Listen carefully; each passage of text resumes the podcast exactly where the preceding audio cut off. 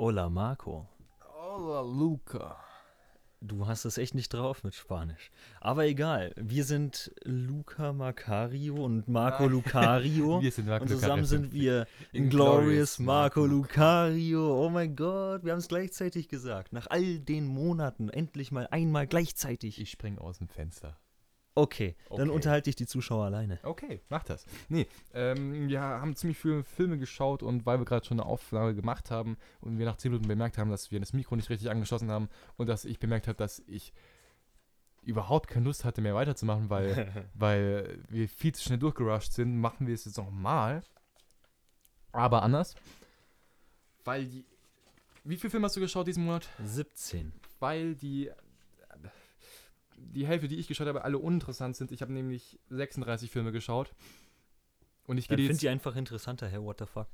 Wow, krass, Luca. Ja. Nee, ich gehe sie ganz schnell durch und dann machen wir weiter. Wir haben heute auch nicht mehr so lange Zeit.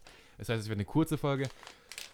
Auf Platz 36 habe ich Camden Alliance Source 4, auf Platz 37 Alien vs. Predator, auf Platz 34 Wreck, auf Platz 33 Eternals, auf Platz 32 Prometheus, auf Platz 31 Alien Resurrections, auf Platz 30 Spider-Man No Way Home, auf Platz 29 Otto der Film, auf Platz 28 Otto der neue Film, auf Platz 27 Codename Uncle, auf Platz 26 10 Cloverfield Lane, auf Platz 25 Terminator, über den ich nicht reden darf wegen der 30 Filme Challenge, auf Platz 24 No Country for Old Men.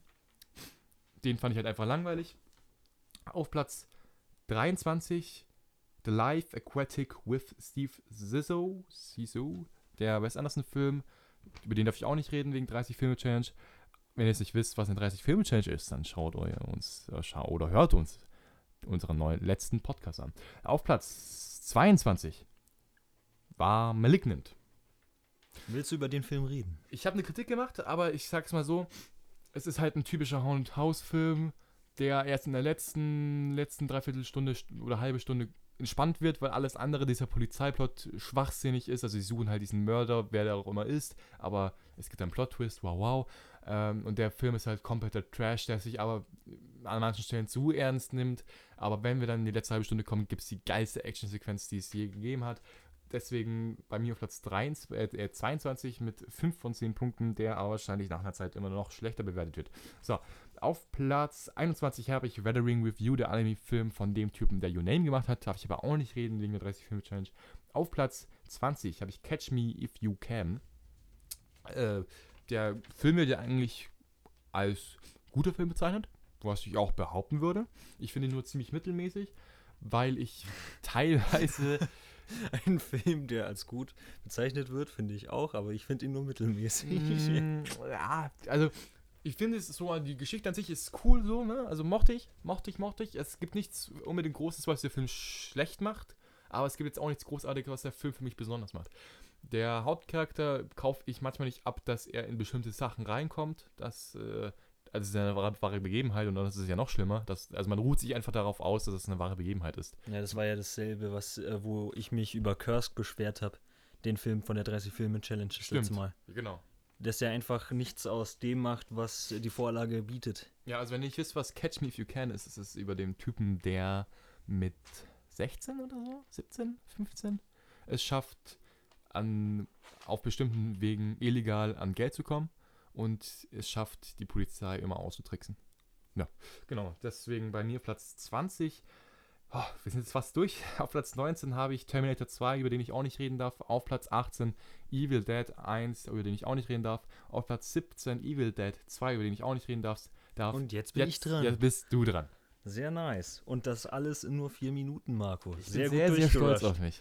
So, auf Platz 17 habe ich Eternals, der schlechteste Marvel-Film aller Zeiten, finde ich. Nee, Black Widow war schlechter und warte, ich hab's gleich. Und Captain Marvel war schlechter. Captain Marvel war tatsächlich so schlecht, dass ich den vergessen habe. Ich habe wirklich nicht Captain Marvel auf dem Schirm gehabt. Aber tatsächlich fand ich Black Widow nicht so schlimm wie Eternals, weil Eternals mich richtig abgefuckt hat. Mit seiner generischen Scheißhandlung, sein verdammt dummen, langweiligen Charakteren. Vergessenswert vor allem. Ja, vor allem vergessenswert. Und genauso vergessenswert wie die Charaktere ist einfach der komplette Film. Und Marco hat auch gesagt, hast du Eternals geschaut? Ich habe den letztens geschaut. Und ich so, weiß ich gar nicht mehr. Ich weiß, was ich habe mir... Ja, nee, mir fällt ja selbst keine Worte dafür ein. Gibt es irgendwas Positives an dem Film? Nein. Doch, es gab 1, 2 Action-Sequenzen, wo ich dachte, gut, Marvel hat ehrlich geschafft, mal klare Action zu zeigen. Und es gibt sogar 1, 2 Sequenzen, die schön ausschauen, weil Chloe Zhao von Nomadland Regie geführt hat. Und also ich finde, es gab 1, 2 Action-Szenen, wo man teilweise erkannt hat, was los ist. Ja gut, also du hast noch nicht mal über die Charakterentscheidungen geredet. Die Charakterentscheidungen sind auch super dumm. Mhm. Und warum die das machen, oh mein Gott, ist das dumm. Einfach nicht nachvollziehbar, das habe ich halt gesagt. Aber es sieht trotzdem schön aus. Aber ich will jetzt nicht über diesen Film reden. Ich will den einfach nur vergessen. Dann mache ich weiter mit Platz 16. Brücke sehen und sterben. Ja, den habe ich mir angeschaut, weil es den nicht mehr lange auf Netflix gibt. Und den gibt es jetzt, glaube ich, auch nicht mehr. Und der war sehr schön. Es geht darum, dass unser Hauptcharakter mit einem Freund oder so nach Brücke kommt. Und die haben irgendwie einen Mord oder so gemacht. Und unser Hauptcharakter hat aus Versehen ein Kind umgebracht, was er nicht wollte. Und deswegen schiebt er gerade Depressionen. Und der Typ, der denen den Auftrag gegeben hat, der will jetzt, dass der Hauptcharakter stirbt, weil er sich nicht vereinbaren kann, dass er ein Kind umgebracht hat. Übrigens, Colin Farrell ist der Hauptcharakter und sein Freund ist Brandon Gleason. Ralph Fiennes ist tatsächlich der Auftraggeber, falls das jemand interessiert. Und der Film ist von Martin McDonagh. Martin McDonagh, glaube ich, so spricht man den aus. Und der Film ist an sich ziemlich cool. Es sieht halt aus wie ein Fernsehfilm. Das ist halt mein größter Kritikpunkt. Und der Film fängt erst so richtig bei mir an, wenn die Hälfte schon vorbei ist. Vor allem, wenn es zu den Dialogen kommt. Die Dialoge sind hier sehr, sehr stark. Das kann der sehr, sehr gut. Aber alles andere, also die erste Hälfte, fand ich sehr, sehr vergessenswert und uninteressant. Colin Farrell spielt hier wieder richtig super. Den habe ich 6 von 10 Punkte gegeben. So, auf Platz 16, Transformers 2. Dem habe ich 3 von 10 Punkten gegeben. Zu viel. Tatsächlich wird es dem Film ziemlich gerecht, denn der hat am Anfang tatsächlich eigentlich ziemlich geile Action. Der sieht echt gut aus dafür, dass der 2009 erschienen ist oder 2008. Der hat wirklich gutes CGI. Du darfst nicht Michael Bay-Fan werden. Tatsächlich habe ich noch einen Michael Bay-Film drauf. Das liegt daran, dass Max und ich einfach richtig dumm waren und uns einfach da hingesetzt haben und gesagt haben, ja, lass mal die ganze Filmografie von Michael Bay durchklappern und danach eine Folge aufnehmen, wo wir halt über Michael Bay an sich so reden. Und dazu mussten wir gleich alle Filme von ihm schauen. Das war die schlechteste Entscheidung meines ganzen Lebens, denn ich habe das Gefühl, nach einigen von seinen richtig strunzdummen Filmen bin ich halt wirklich dümmer geworden. Mhm.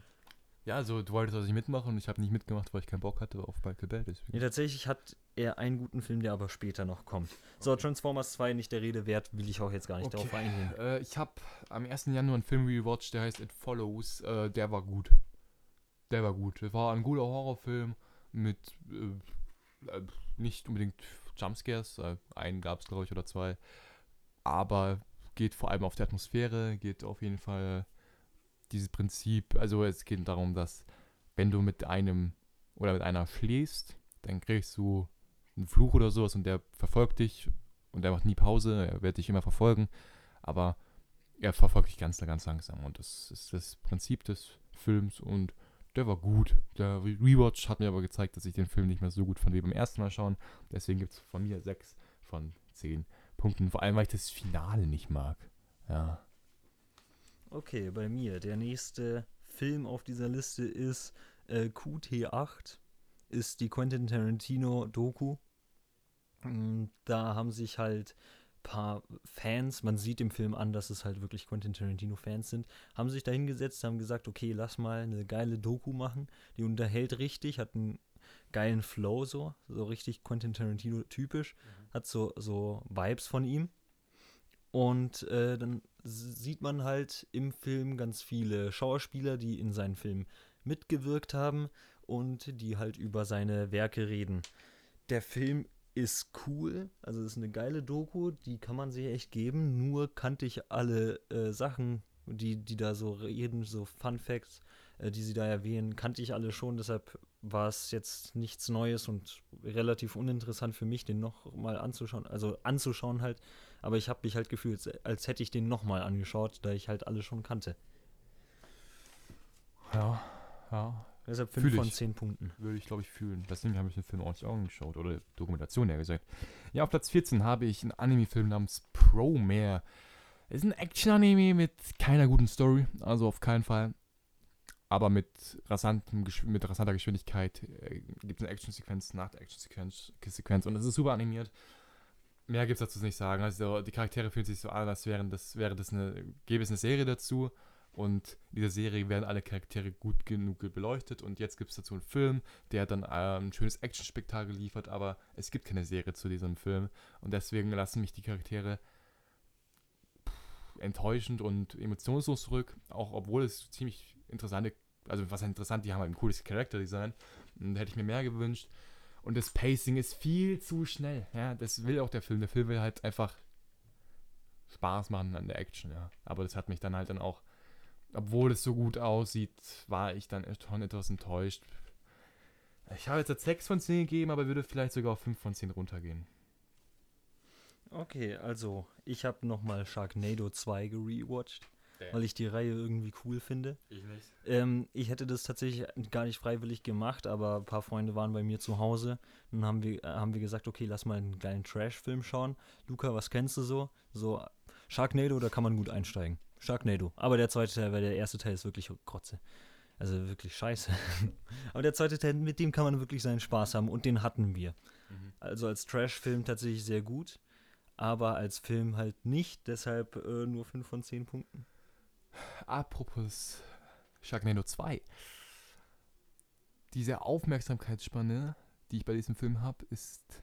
Du hast doch nur den ersten Teil geschaut. Ja, aber es ist jetzt... Ist doch egal. Nein, ist nicht egal. Du kannst nicht den zweiten Teil kritisieren. Kritisiere ihn doch gar nicht, Digga. Lass ihn doch aussprechen. Die Aufmerksamkeitsspanne, die ich bei Sharknado 2 haben werde, habe ich heute. Deswegen gibt es jetzt eine kurze Pause. Okay, weil ich muss aufs Klöchen. Oh.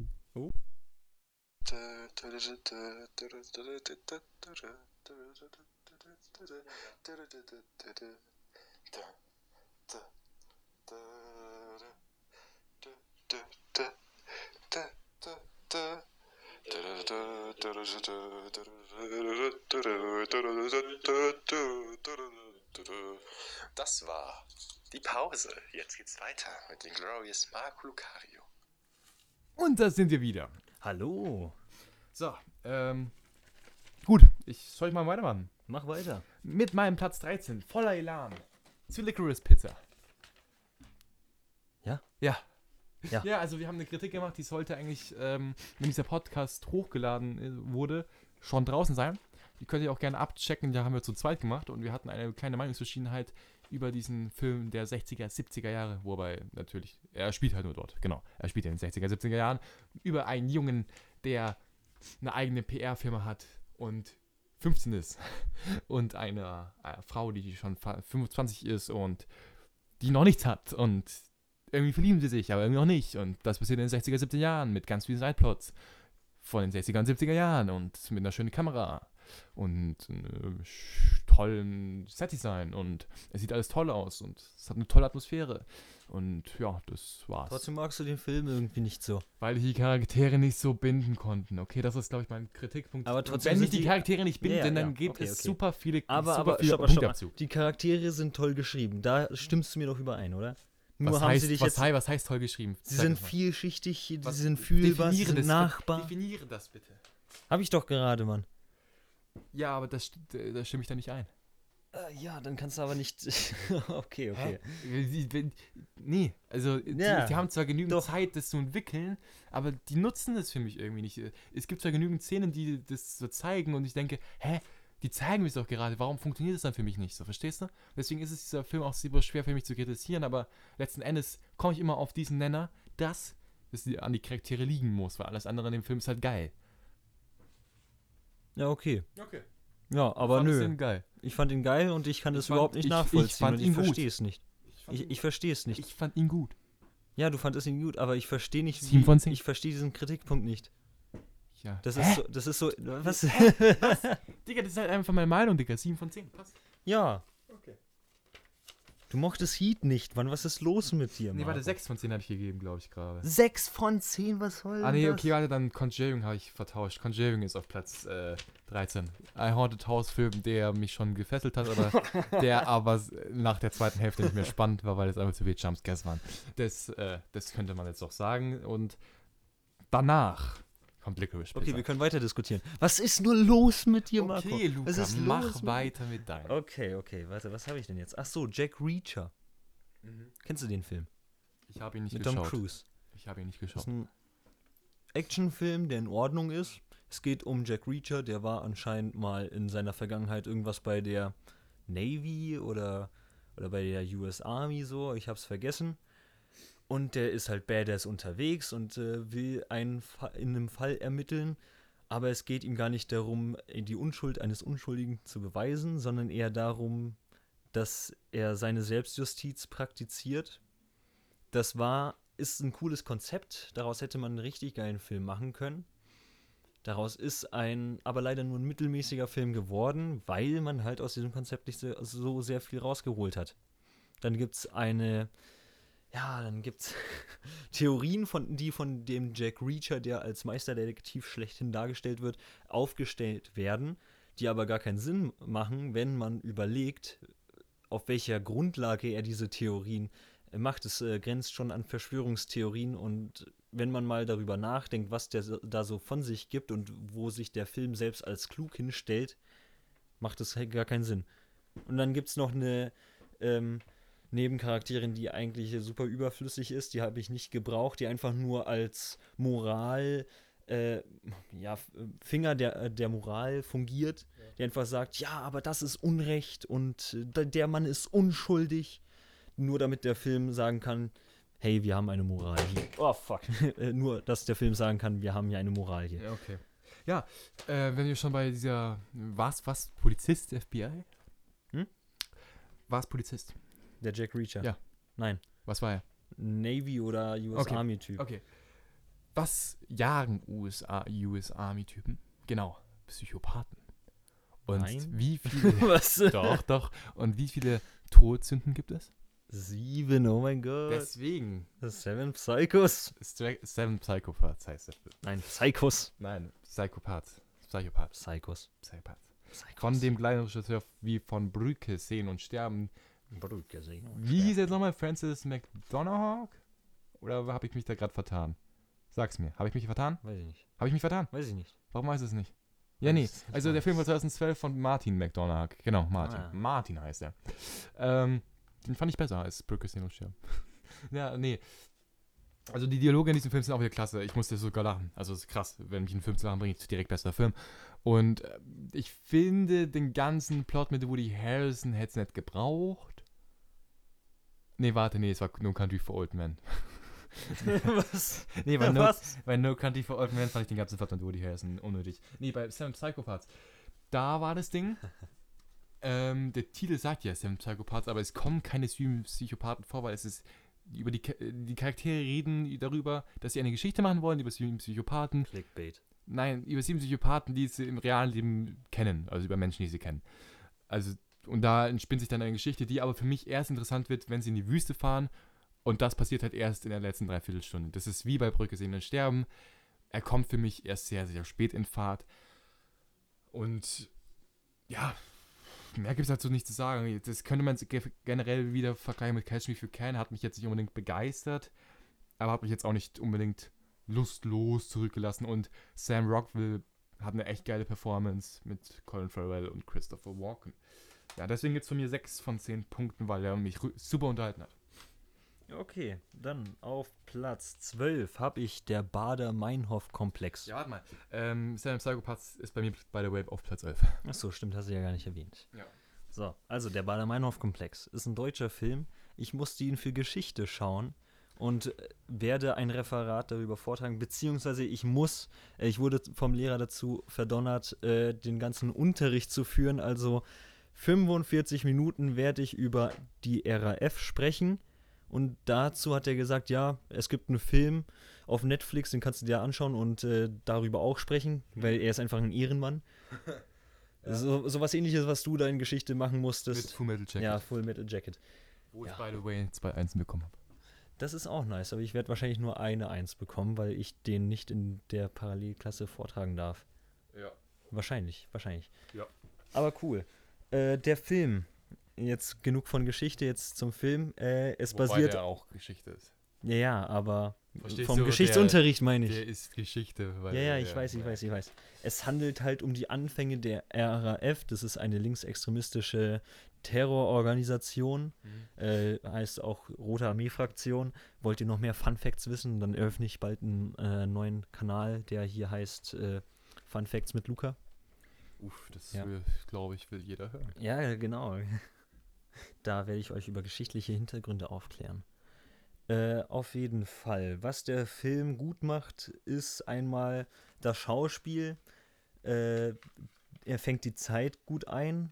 Das sind so die Anfang der 70er, Ende der 60er, so um den Dreh, wo es da anfängt mit der RAF.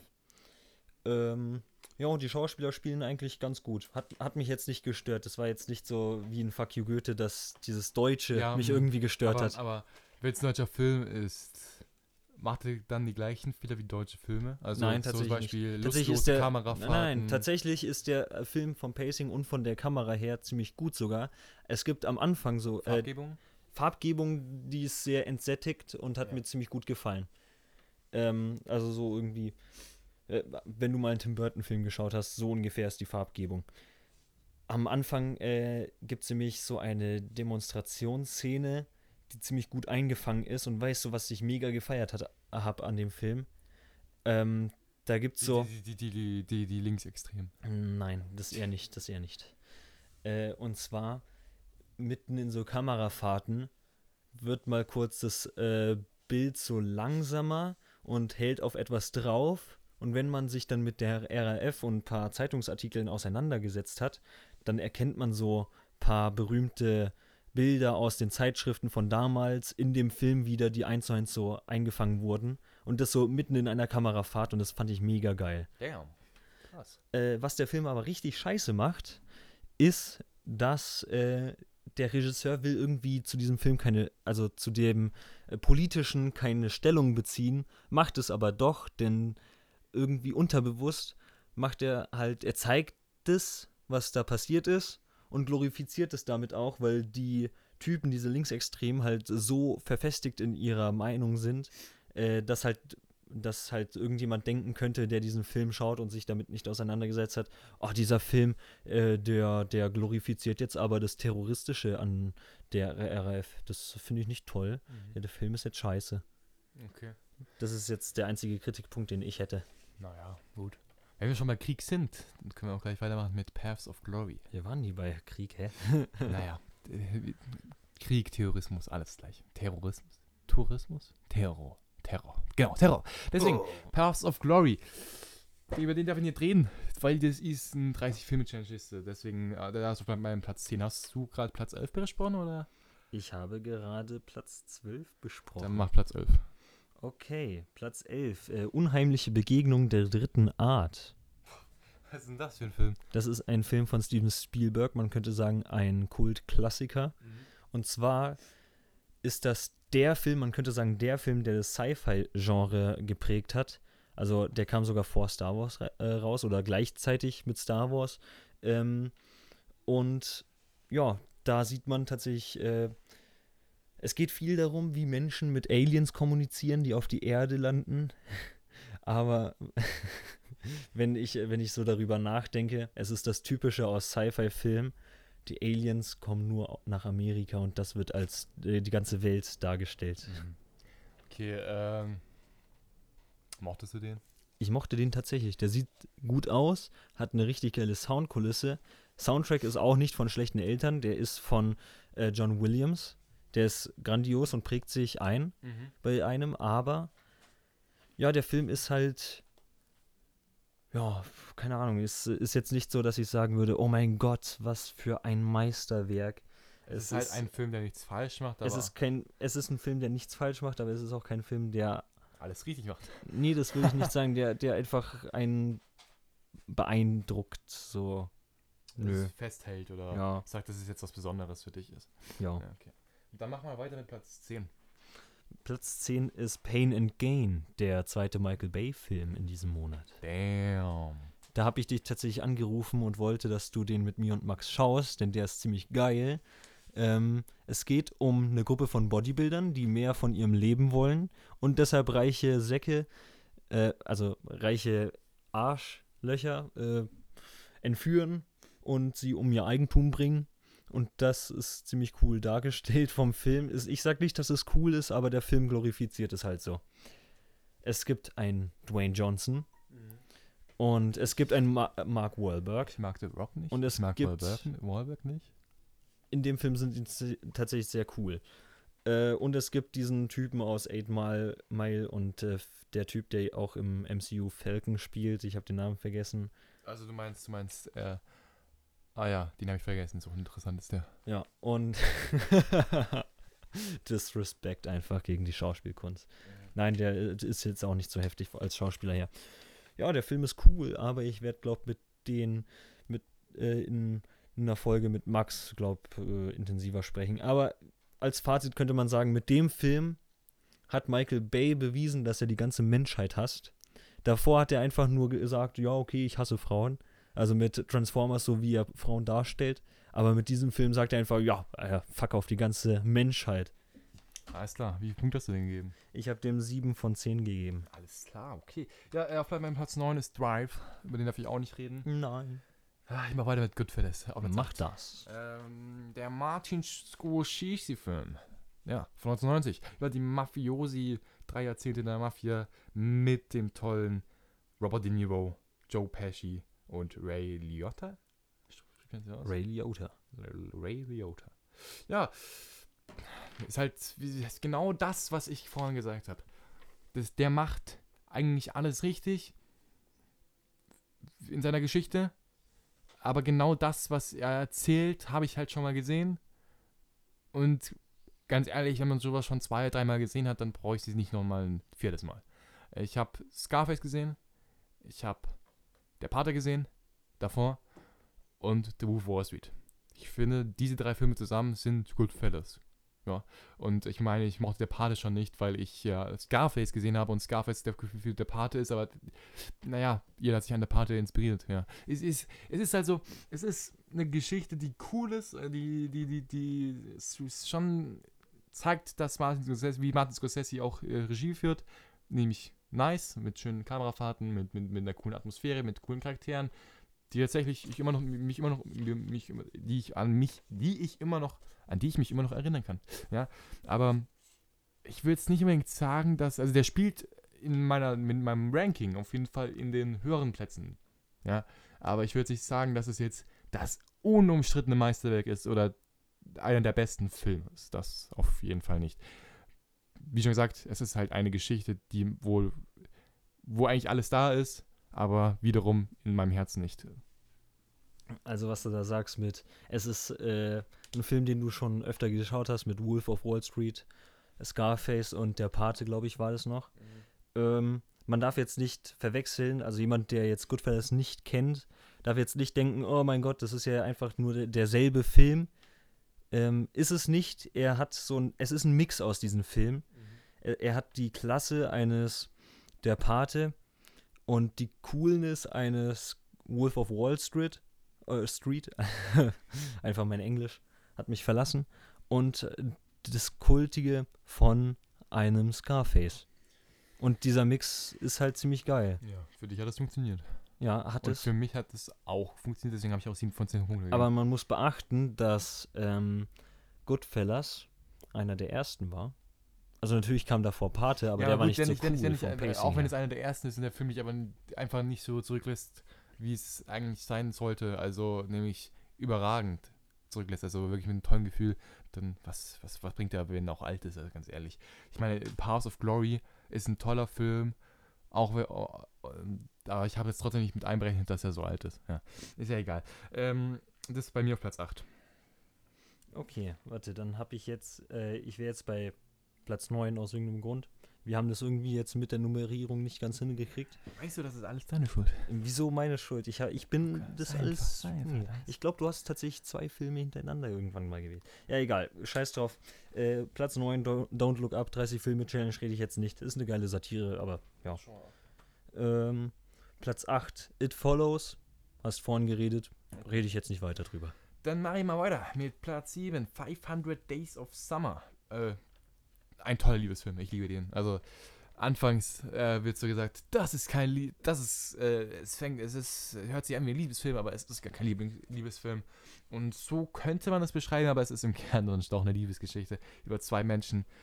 Die will keine Beziehung, die will sie nicht binden, und der andere, der will unbedingt eine Freundin, der will unbedingt jemanden, an den er sich klammern kann und sich, ja, lieben kann, ne? Und das macht Mark Wahlberg echt toll, der Regisseur von Spider-Man. Dass ich mit einem echt tollen Gefühl aus dem Film rausgegangen bin, weil dieser Film genau das zeigt, was bei mir bei Licorice Pizza nicht geschafft hat. Nämlich 2 Menschen zu zeigen, die nicht perfekt sind, aber trotzdem zusammenkommen können, nicht unbedingt müssen. Und das hat der Film hier meiner Meinung nach besser geschafft. Mit echt tollen Einlagen, mit tollen Ideen, die der Mark Wahlberg hatte. Es gibt eine Musical-Einlage in dem Film. Ich hasse Musicals, aber hier war es komplett legitim, mochte ich. Und das Ende vom Film fand ich auch super. Also, dass es irgendwo draußen eine Person gibt, die dich liebt. Also wirklich, wirklich süßer Film. 7 von 10 Punkte, hat mich super unterhalten. Könnte ich mir sogar vorstellen, dass ich den öfters anschaue, vor allem, weil er nur 95 Minuten dauert. Mhm. Ja, hört sich nach einem schönen Film an. Ich werde ihn wahrscheinlich auch bald schauen. Ich habe auf Platz 7, Der Rausch. Ich habe den bei der allerersten Podcast-Folge schon mal besprochen, also mache ich das jetzt nicht nochmal. Meine Meinung ist gleich geblieben, sagen wir. Also ein Film mit Mads Mikkelsen, die den Alkoholpegel über 1,0, glaube ich, halten wollen. Oder 1,0 halten wollen. Nein, 0,5. 1,5. Achso, ja, okay. So, schon ein bisschen viel. Und dann, dadurch ihr Leben besser machen wollen, weil sie alle in der Midlife-Crisis stecken. Und das ist schon ein berauschender Film, Der Rausch, ne? Oho. Ja, mein Platz Nummer 6. Von einem Rausch des Alkohols gehen wir rüber in einen Rausch des Blutes und des Mordes. Ich habe nämlich geschaut, The House That Jack Built. Auch Platz 6. Also mein erster Lars von Trier-Film hat mich verstört. Aber ich glaube, das hat jeder, muss da mal durch. Marco, stopp. Ja, warum? Du hast gerade die erste richtig gute Überleitung hinbekommen. Applaus! Was für eine Überleitung. Ich habe doch immer tolle Überleitung. Eine richtig gute Überleitung dieses Mal. Davor war es echt Grütze. Luca, echt scheiße. Luca. Ja. Magst du Brot? Was? Magst du Brot? Nein. Okay. Auf jeden Fall, der erste Jack Wild, über den Psycho-Killer, gespielt von Matt Dillon, der besonders gerne Frauen umbringt, wo man wieder denkt, Lars von Trier, Digga, was hast du denn mit deinen Frauen, ne? Hier wird es aber dann erklärt, dass Frauen leichter sind, um den Finger zu wickeln, und schwächer sind, schwächer im Geiste würde ich jetzt nicht sagen, aber natürlich sind Frauen, was rein genetisch betrifft, nicht unbedingt gleich. Gefährliche Aussage, Marco. Gefährliche Aussage. Digga, das ist einfach so. Oh. Nein, ich will nicht sagen, dass... Ich will nicht sagen, dass Frauen schwächer sind. Hallo. Kanal wird gestrikt. Digga, ich will nicht sagen, dass Frauen schwächer sind. Aber das sagst du doch. Ja, aber nein, rein theoretisch. Schau mal, wir Männer haben mehr... Wie nennt man diese Hormone? Testosteron. Testosteron, genau, Ausschuss. Während Frauen das nicht haben. Das ist normale Biologie, ja, und Frauen können natürlich auch trainieren wie Männer. Ich sag nicht, dass du Unrecht hast. Ich sag nur, dass man aufpassen sollte, was man hier so sagt. Ja, aber es ist doch einfach die Wahrheit. Wenn es um den körperlichen Bau eines Menschen geht. Wenn es ums Geistliche geht, ist es was anderes, okay? Und es ist egal, was die Wahrheit ist. Heutzutage wird... Ja, heutzutage wird alles gehatet, Mann. Ja, wie sind wir überhaupt auf dieses Thema gekommen, ist ja egal. Indem du einfach hier so eine richtig sexistische Aussage... Ich habe keine sexistische, ich habe eine faktisch belegte Aussage gemacht. Dann zeigen wir Studien, hä? Was willst du jetzt? Studien, hä? Was willst du jetzt? Studien. Okay, schön für dich. Machen wir danach. Okay. Nee, also wirklich ein sehr brutaler Film, der aber mich wirklich gefesselt hat. Wir verlinken Studien, was das angeht, in der Videobeschreibung. Vielleicht aber auch nicht. Okay, weiter geht's. Es reicht, wenn ich sage, dass ich mich dafür einsetze. So, The House That Jack... Oh mein Gott, worüber wollte ich gerade reden? Also ja gut, Lars von Trier verarbeitet hier irgendwie seinen eigenen Gedanken, wobei ich auch nicht ganz weiß, worum es geht, aber er behauptet, Mord ist Kunst. So, ja, also es ist natürlich nicht Kunst, Leute umzubringen in der Realität, aber in der Kunst ist es erlaubt, meiner Meinung nach. Und das will Lars von Trier aussagen, indem er das schön inszeniert. Warum schaust du mich so an, Luca? Weil du gerade gesagt hast, es stimmt nicht, dass Mord Kunst ist, aber in der Kunst ist Mord erlaubt. Ich habe gesagt, in der Realität ist Mord. In der Kunst ist es erlaubt. Nein, Digga, wenn du jetzt jemanden umbringen würdest in der Realität, dann ist es keine Kunst, dann ist es einfach nur kein Drecksmove, ne? Aber wenn du es jetzt zum Beispiel in einem Gemälde machst, dann ist es legitim. Nein, du hast dich nur falsch ausgedrückt. Ja, okay. Das fand ich nur lustig. Und der verarbeitet das mit tollen PowerPoint-Präsentationen. Es gibt dann immer mitten im Film gibt es dann immer so PowerPoint, also solche Handyaufnahmen und sowas oder so Querformat-Dinger, wo er dann solche Sachen zeigt und mit einem Typen redet, wo man auch sagen könnte, er ist der böse Engel, der Teufel auf der einen Seite und der andere ist der Engelchen auf der anderen Seite, wo sie drüber diskutieren, was ist Kunst, was ist nicht Kunst. Und das ist einfach eine tolle Charakterstudie über den Charakter Jack, der in der letzten halben Stunde ein richtig, richtig krasser Arthouse-Film wird. Der Schnitt in diesem Film und die Kameraarbeit, hier werden so oft diese Zooms benutzt. Also ganz viele shaky Kamerafahrten, wo man aber immer noch alles erkennt und dann Zoom, dann wieder Schnitt, shaky Kamerafahrten, Zoom, und es könnte manchmal nerven, aber ich mochte diesen Stil. Den mochte ich tatsächlich. Und deswegen, 7 von 10 Punkte. No? Okay. Ja. So, auf meinem Platz 6 ist Licorice Pizza. Und da haben wir eine Kritik hochgeladen. Das ist richtig. Und deshalb werde ich über den Film jetzt nicht sprechen. Du weiter. Ich bin echt müde, Alter. Das merkt man. Ja, auf Platz 5 Idle of Dogs, ne? Den Wes Anderson-Film, mit dem ich auch nicht reden darf, wegen der 30-Filme-Challenge. Ich habe aber einen Fun-Fact. Wenn du Idle of Dogs... Googlest. Nein, wenn du Idle of Dogs... in Google eingibst. Nein, wenn du Idle of Dogs... in Google Übersetzer eingibst. Nein, langsam aussprichst. Dann bekommst du das Wort I love Dogs. Ich weiß. Oh, das kannte ich schon. I love Dogs. Wow, krass. Okay, ja. Nee, den habe ich 8 von 10 gegeben. Ja, gut. Mach du mal weiter. Platz 5. Prinzessin Mononoke. So ein schöner Film. Und tatsächlich ein Kumpel von mir, der ihn mit mir geschaut hat. Ich habe den tatsächlich diesen Monat 2-mal geschaut, weil ich so verzaubert bin von dem Film. Beim zweiten Mal war ein Freund da, der noch nie ein Anime geschaut hat. Und er ist jetzt durch diesen Film zu den Animes gekommen und schaut sich gerade Attack on Titan durch. Das finde ich sehr nice, sehr ehrenwert auch. Der, by the way, also Attack on Titan, einer der besten Animes ist. Also, wenn ihr noch nie Anime geschaut habt, schaut euch Attack on Titan an. Vielleicht sind die ersten 3 Folgen noch so, boah, der Hauptcharakter geht mir richtig auf den Sack. Kann ich verstehen, aber zwingt euch ein bisschen durch, danach wird's besser. So, also Prinzessin Mononoke. Worum geht's? Es geht um die Hauptfigur, dessen Namen ich vergessen habe, weil das irgendwie kompliziert ist. Yeah. So, und der kämpft am Anfang des Films, damit startet er gleich rein, gegen einen Dämon aus dem Wald. In dem Film gibt es halt nämlich so Götter, halt auch Dämonen. In diesem Fall Gott des Hasses, der in Form eines Tieres auftaucht.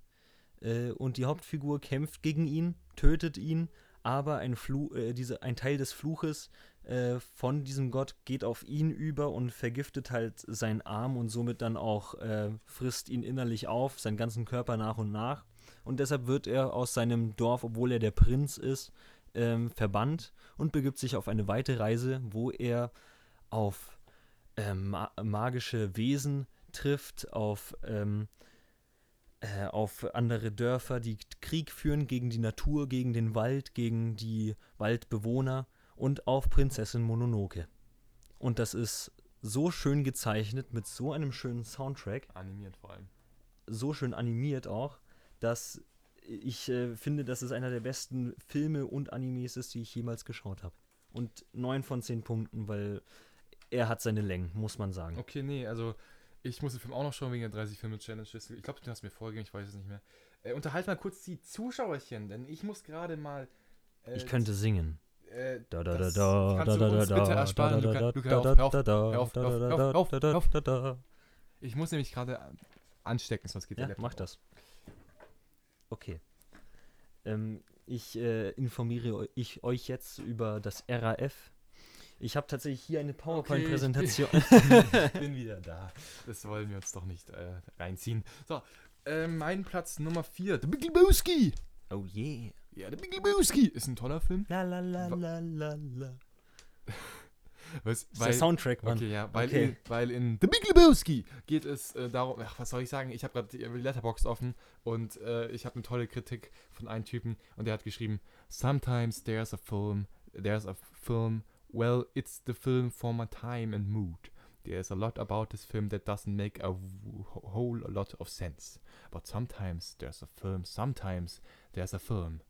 Lost my train of talks here. Ja, nee, das fasst gut zusammen, weil dieser Film ist so lässig. Also wirklich, wir haben unseren Lebowski, der auch Dude genannt wird, oder eigentlich nur Dude genannt wird, der so gar keinen Bock hat auf Leben oder Arbeit oder sowas. So irgendwie so, well, that's your opinion, man. So, ja, so ein mäßiger Typ. Und er ist mit John Goodman richtig gut befreundet, sind Bowling-Friends und auf jeden Fall ist er sauer, weil jemand, glaube ich, seinen Teppich gestohlen hat. Nein, nicht gestohlen, er hat raufgepinkelt. Und das war der Teppich, der das Zimmer erst so richtig gemütlich gemacht hat. Und deshalb will er unbedingt seinen Teppich zurück. Genau. Er will seinen Teppich zurück. Genau, und deswegen verwickelt er sich dann in so eine Geldgeschichte, so. Krimi-Entführungsgeschichte. So. Aber dabei ist es gar kein richtiger Krimi. Es ist eher so eine lässige Komödie, die Krimi-Aspekte hat. Aber kein Krimi ist. Ja, aber es ist ein Film, der ist lässig. Und der ist wirklich so, damn. Einfach so, damn. Sei leise, Mann. Ich bin der Dude. Und deswegen ist The Big Lebowski einer der besten Filme, die ich je gesehen habe. Und deswegen gibt es bei mir von mir 8 von 10 Punkte, wobei ich auch auf 9 von 10 Punkte hochgehen könnte, wenn ich ihn nochmal anschaue. Deswegen bei mir auf Platz 4. Sehr nice, dass er dir so gefällt. Tatsächlich einer meiner Lieblingsfilme. Ja, das ist komisch, dass der andere Film von den Coen Brothers, wobei nur Joel Coen hier der Regie geführt hat, mir nicht so gefallen hat. Du meinst No Country for Old Men? Richtig. Okay. Die haben aber noch bessere Filme. Kann ich mir denken. Fargo zum Beispiel. Habe ich schon mal gehört. Mhm, okay. So. Ich habe Goodfellas auf Platz 4. Ich habe mir hier markiert, dass ich über den Film mehr reden möchte. Nur hast du über den Film schon sehr viel geredet. Und ich habe auch meinen Senf dazu gegeben. Ja, so viel habe ich jetzt nicht geredet, aber schau, wir haben jetzt 42 Minuten, aber okay. Ja, und deshalb werde ich einfach kurz zusammenfassen. Der Film ist cool. Er hat ein geiles Pacing. Warte. Der Film ist cool. Ende. Passt. Okay. Nein, der Film ist cool, hat ein geiles Pacing. Die Charaktere sind mega cool und fühlen sich halt ziemlich cool an, weil sie cool sind. Und weil die Geschichte cool ist und weil was sie machen, ist voll cool und der Soundtrack ist voll cool und das voll Schauspielerische cool, ist voll cool. Ist ziemlich geil und cool. Ich glaube, wir haben es zusammengefasst. Ja. Okay, mein Platz Nummer 3 ist Fantastic Mr. Fox. Ein toller Wes Anderson-Film, den man sich so zeitlich auf YouTube anschauen kann. Dauert 7-8 Minuten. Mein einziger Kritikpunkt ist, dass das Pacing viel zu schnell ist. Also man merkt, dass Wes Anderson auch einen Film für Kinder machen wollte, weil wenn Kinder haben nicht so die größte Aufmerksamkeitsspanne und ja, muss man mögen. Aber ich finde den Film super. Also der ist super, super unterhaltsam. Der hat wirklich diesen Stil von Wes Anderson, diesen Stop-Motion-Stil. Hat ein paar Witze, die nur Erwachsene verstehen oder Jugendliche verstehen. Wirklich, wirklich, wirklich, wirklich toll. Wirklich ein guter Feel-Good-Film, der auch wieder hier über Familie geht. Also generell geht fast jeder Wes Anderson-Film über Familie. Das sollte man sich schauen. Also wenn man 2, 3 Wes Anderson-Filme geschaut hat, dann kann man gut beschreiben, wie Fantastic Mr. Fox ist. Okay. Der kriegt von mir 9 von 10 Punkte. Ich muss den auch noch schauen. Oder hab den schon geschaut? Nein, ich muss den noch schauen. So. Ich habe hier auf Platz 3 Mad Max. Den haben wir zusammengeschaut, den oder? Habe ich sogar auf Platz 2. Habe ich 9 von 10 Punkte gegeben. Habe ich damals 10 von 10, jetzt 9 von 10. Ja. Ich habe ihm immer noch 10 von 10 Punkten gegeben, weil es wirklich einer der besten Actionfilme aller Zeiten ist. Richtig, ja. Geile Action. Richtig geil. Coole Charaktere, die nicht unbedingt groß ausgeleuchtet werden. Also nicht zu Tode erklärt werden, ja. Ja, was auch mal sehr erfrischend ist, finde ich. Und bisher, der Film ist ja auch schon etwas älter, aber bisher hat kein Actionfilm den Film irgendwie eingeholt oder so. Wenn wir jetzt vom Jahre 2015 sprechen und... Nee, von ab 2015 ja, bis ab 2015 meine ich. Aber kein einziger Film. Aber vor 2015 gab es schon ein paar andere Actionfilme, die ich mir... Ja, aber Ray zum Beispiel. Ja, das meine ich. Ja, aber wenn wir jetzt ab 2015 schauen, dann ist wahrscheinlich tatsächlich nur Mad Max auf Platz 1. Ja, macht ja auch nur Sinn. Kann nur ein Film auf Platz 1 sein. Also wirklich toller Film über eine Dystopie, die ganz ehrlich ist interessant und es gibt Sekten, Clans, die sich bekriegen über Wasser, weil sie Wasser brauchen und unsere Hauptcharakterin, die gespielt wird von Charlize Theron, die mit Tom Hardy flüchtet, wobei Tom Hardy eigentlich gar nicht flüchten will, aber Charlize Theron überzeugt ihn auch. Also Tom Hardy ist eher, also Mad Max ist eher der Hauptcharakter. Ja, genau. Charlize Theron ein Nebencharakter. Und Charlize Theron will halt die Frauen, die dort als Brutmaschinen benutzt werden, befreien. Und dadurch entsteht sich dann ein Roadtrip des Todes. Oh yeah. Nee, also ich habe tatsächlich mal eine Kritik davon gelesen, ich glaube, ich habe sie schon erzählt, wo einer nicht so zufrieden mit dem Film war und dann sich ein kleines Späßchen erlaubt hat und ja, ist ein bisschen hops genommen, also ein bisschen, wie nennt man das? Wenn man etwas nicht verarscht. Ja, nicht wertschätzt. Ja, obwohl ich denke, er hat niedergemacht. Nicht niedergemacht. Ich glaube, er respektiert das, was in dem Film passiert, aber... Lustig gemacht. Ja, sagen wir lustig gemacht. Ich suche es gerade raus. Vielleicht kannst du weitermachen, dann kann ich noch ein bisschen nachschauen. So, ich habe auf Platz 2 Drive My Car. Von einem Roadtrip des Todes. Zu einem Roadtrip des Lebens. Ja! Wir haben eine Kritik dazu gemacht. Ja, aber kannst schon ein bisschen erzählen. Okay. Wir haben in der Kritik nicht auf alles eingegangen. Ich glaube, da gibt es ziemlich viel mit, vor allem mit dem Theaterstück und ja. Also wir haben uns sehr über das Theater ausgelassen, obwohl er darauf eingegangen wird. Ausgelassen ist ja eher was negativ behaftetes. Wir mochten den Film beide sehr. Ich bin bei 10 von 10, du glaub bei 9 von 10. Bei mir ist auf Platz 1 tatsächlich. Ich habe es mir aufgeschrieben, zwischen 9 und 10 bin ich auch noch. Ja, auf jeden Fall nachvollziehbar. Der Film ist schön. Es geht im Kern um den Verlust zweier Menschen und wie sie das verarbeiten. Also um ein trauriges Thema, was aber letzten Endes dich mit einem schönen Gefühl, mit einem Gefühl des Lebens sozusagen zurücklässt, weil er auch wirklich tolle Figuren hat.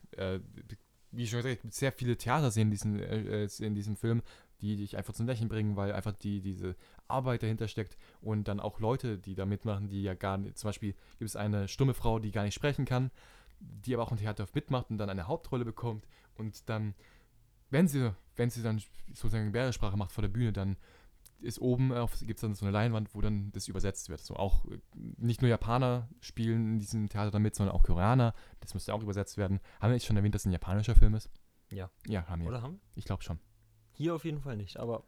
Ja, genau. Und das ist super süß. Und die letzten Viertelstunde, das ist einfach nichts geredet. Einfach diese Gebärdensprache und ein schönes Auto. Tatsächlich ist es ein Film, der am Anfang tatsächlich sehr tragisch daherkommt. Nicht nur wegen dem Schicksalsschlag, was dann in den ersten 40 Minuten oder in der ersten halben Stunde den Hauptcharakter betrifft, sondern tatsächlich, weil auch davor, bevor die Frau von ihm stirbt, dass da einfach die Spannung draus ist aus der Ehe. Man merkt sehr früh, ein totes Kind steht im Raum und der Film steigt auch sofort ein mit einer Sexszene, die aber sehr emotionslos daherkommt. Sehr alle in sich eingeschlossen, sehr einsam und einem Gespräch, wo man wirklich merkt, ja, die zwei, da knistert es nicht mehr wirklich. Und dann baut sich der Film über 3 Stunden auf. Der erste Punkt, wo ich dachte so, oh mein Gott, das ist so schön, was ich da sehe, ist da, wo der Regisseur von dem Theaterstück, also die Hauptperson und sein Chauffeur, halt bei der stummen Frau und dem Produzenten zu Hause sind, mit dem Hund. Das ist eine der besten Szenen. Einer der besten Szenen im Film und eine der besten Szenen, die ich jemals gesehen habe. Ja, es geht einfach 5 Minuten nur darum, dass sie am Tisch sitzen. Nicht 5 Minuten, ich glaube 10 Minuten sogar. Ja, 10 Minuten, aber 5 Minuten geht es um den Hund auf jeden Fall. Ja, und Digga, die schöne Frau hat einen Mann, dieser Mann, dieses Lächeln, was er hat, Digga, dieses Grinsen, Alter, einfach der neue Joker, einfach super, super cool. Also ich habe diese Atmosphäre, die an diesem Tisch passiert, wow, also einfach krass, was da aufgebaut wird. Einfach ein genialer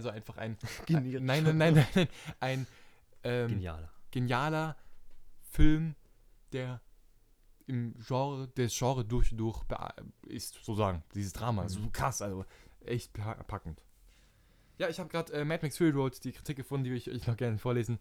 Steigen Sie ein bei George Millers Tour de Pain. Befreien Sie 5 Barbies und genießen Sie den Terror. Lernen Sie freundliche Leute kennen, die Ihnen ans Leder wollen und am liebsten die Gedärme rausreißen würden.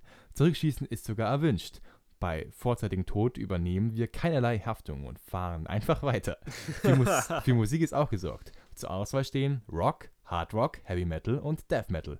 Letzteres sogar wortwörtlich. Ihre Beifahrerin ist die härteste Bitch in the Desert.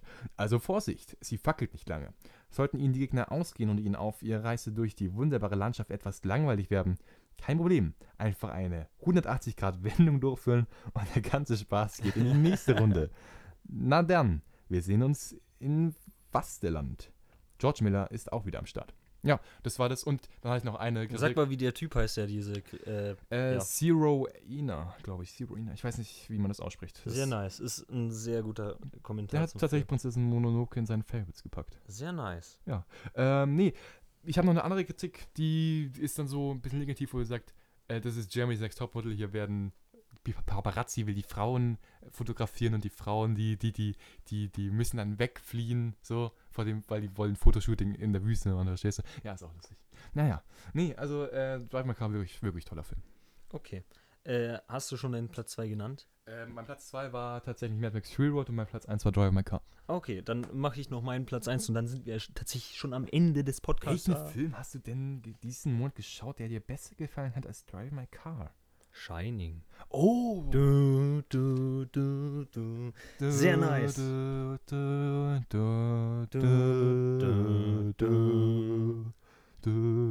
Ja, okay. Schreibt mal in die Kommentare, ob wir einen A Cappella YouTube-Kanal aufmachen sollen. Yeah. Nee, das war jetzt auch nicht wirklich A Cappella. Nee. Aber nö.